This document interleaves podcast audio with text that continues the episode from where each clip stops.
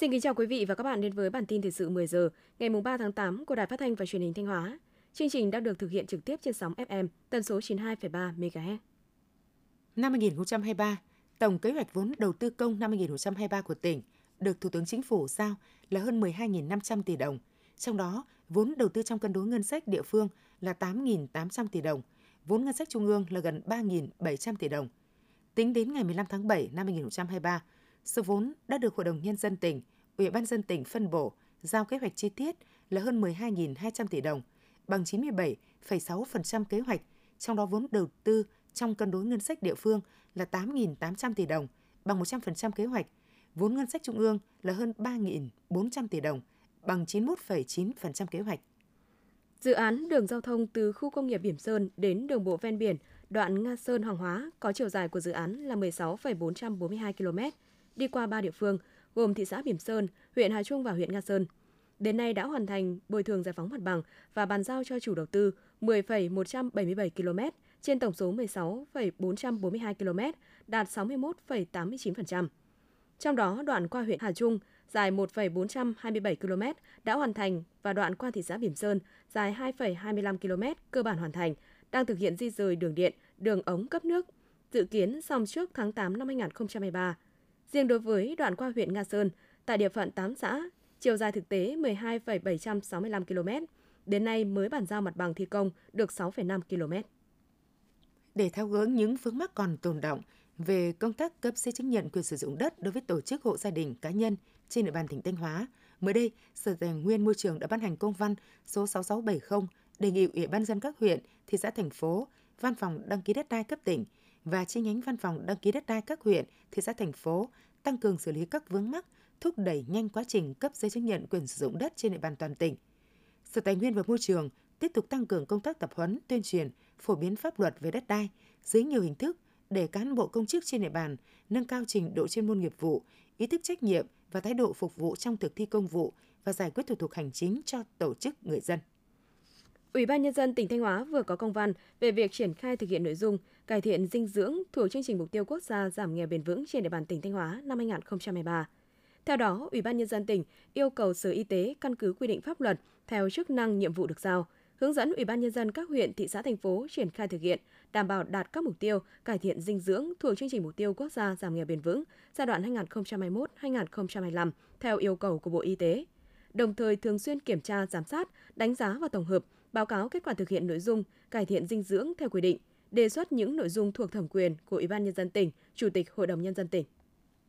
Hiện nay, tổng đàn lợn trên địa bàn tỉnh hiện có khoảng 1,3 triệu con được nuôi tại 582 trang trại chăn nuôi và hơn 88.000 hộ chăn nuôi với sản lượng thịt hơi hàng năm khoảng 165.000 tấn.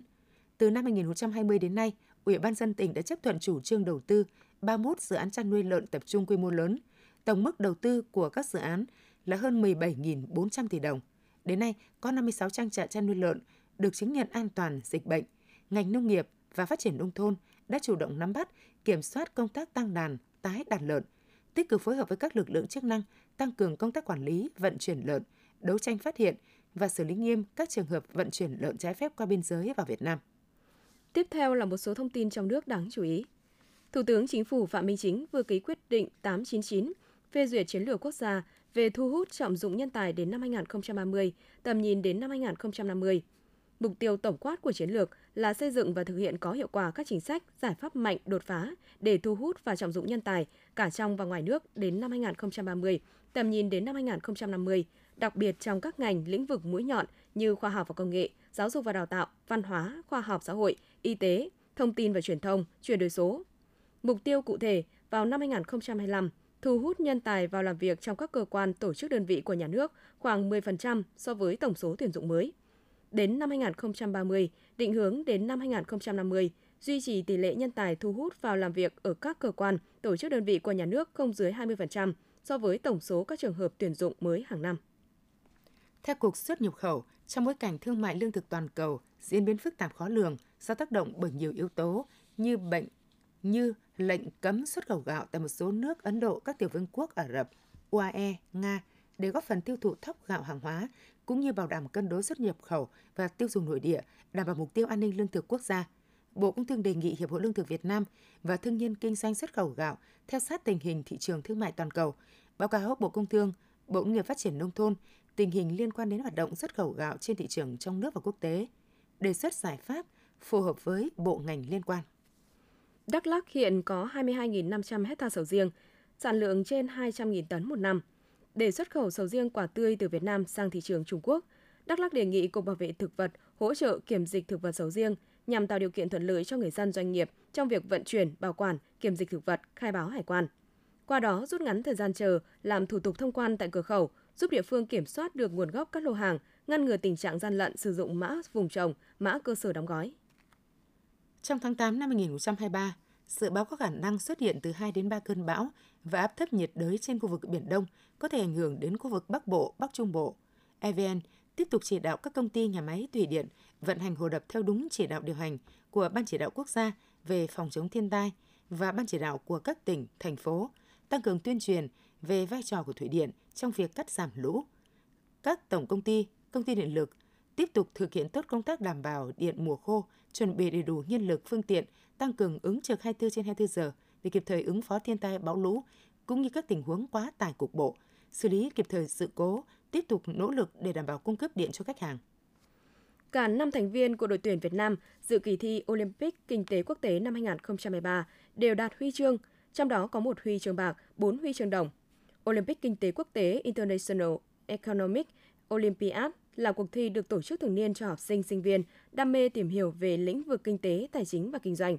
Năm nay là lần thứ ba Việt Nam tham dự cuộc thi về kinh tế, tài chính, kinh doanh và toán kinh tế cấp quốc tế này. Đây cũng là lần đầu tiên Việt Nam có huy chương bạc từ sân chơi này.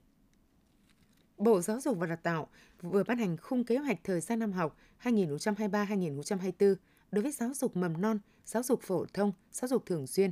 Theo đó, Bộ quy định thời gian tự trường sớm nhất trước một tuần so với ngày tổ chức khai giảng. Riêng đối với lớp 1, từ trường sớm nhất trước 2 tuần so với ngày tổ chức khai giảng. Các trường học trong cả nước sẽ tổ chức khai giảng năm học mới vào ngày 5 tháng 9 năm 2023. Theo Bộ Giáo dục và Đào tạo, ngành giáo dục có khoảng gần 25 triệu người học, cán bộ, nhà giáo, nhân viên, chiếm khoảng 1 phần tư dân số cả nước. Đây là lực lượng quan trọng đối với tương lai của quốc gia dân tộc. Ngành giáo dục đặt ra mục tiêu là 100% cơ sở giáo dục đào tạo kiện toàn, thành lập và duy trì hoạt động hiệu quả của Ban chỉ đạo phòng chống tội phạm. Tất cả các cơ sở giáo dục đào tạo tổ chức ký cam kết giữa nhà trường, gia đình, xã hội về nhiệm vụ phòng ngừa tội phạm, vi phạm pháp luật – xây dựng và duy trì ít nhất một mô hình về phòng ngừa tội phạm và phòng chống vi phạm pháp luật.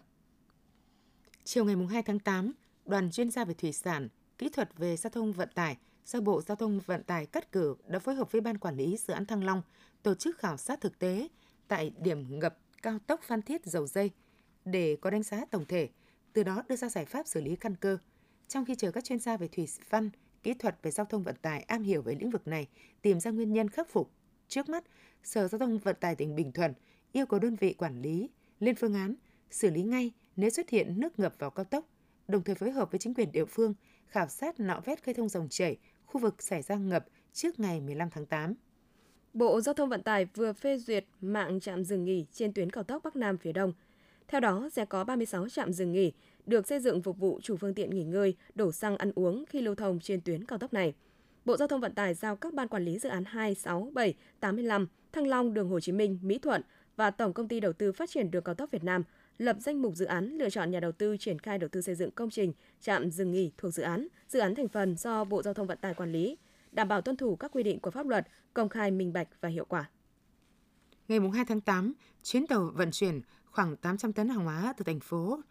Thạch Gia Trang, tỉnh Hồ Bắc, Trung Quốc đã về đến ga Yên Viên, Hà Nội – đây là chuyến tàu đầu tiên của tuyến vận tải hàng hóa bằng đường sắt liên vận quốc tế thành phố Thạch Gia Trang, Hồ Bắc đến Yên Viên, Hà Nội mới được Tổng công ty Đường sắt Việt Nam vận hành khai thác. Chuyến tàu có hành trình khoảng 2.700 km, thời gian vận chuyển từ 4 đến 5 ngày. Theo thỏa thuận, hai bên sẽ hợp tác trong các lĩnh vực khai thác nguồn hàng, vận chuyển hàng hai chiều bằng tàu chuyên tuyến, xây dựng hệ thống kho bãi, hệ thống vận tải đa phương thức. Trước mắt sẽ khai thác một chuyến một tuần, sau đó tùy thuộc nhu cầu vận chuyển sẽ tăng tần suất trong thời gian tới. Quý vị và các bạn vừa theo dõi phần tin trong tỉnh, thực hiện chương trình biên tập viên Thúy Lượng Trần Hà, các phát thanh viên Minh Thu Mai Hạ, tổ chức sản xuất Lường Xuân Hồng, chỉ đạo sản xuất Nguyễn Huy Long. Xin kính chào và hẹn gặp lại quý vị và các bạn trong những chương trình sau.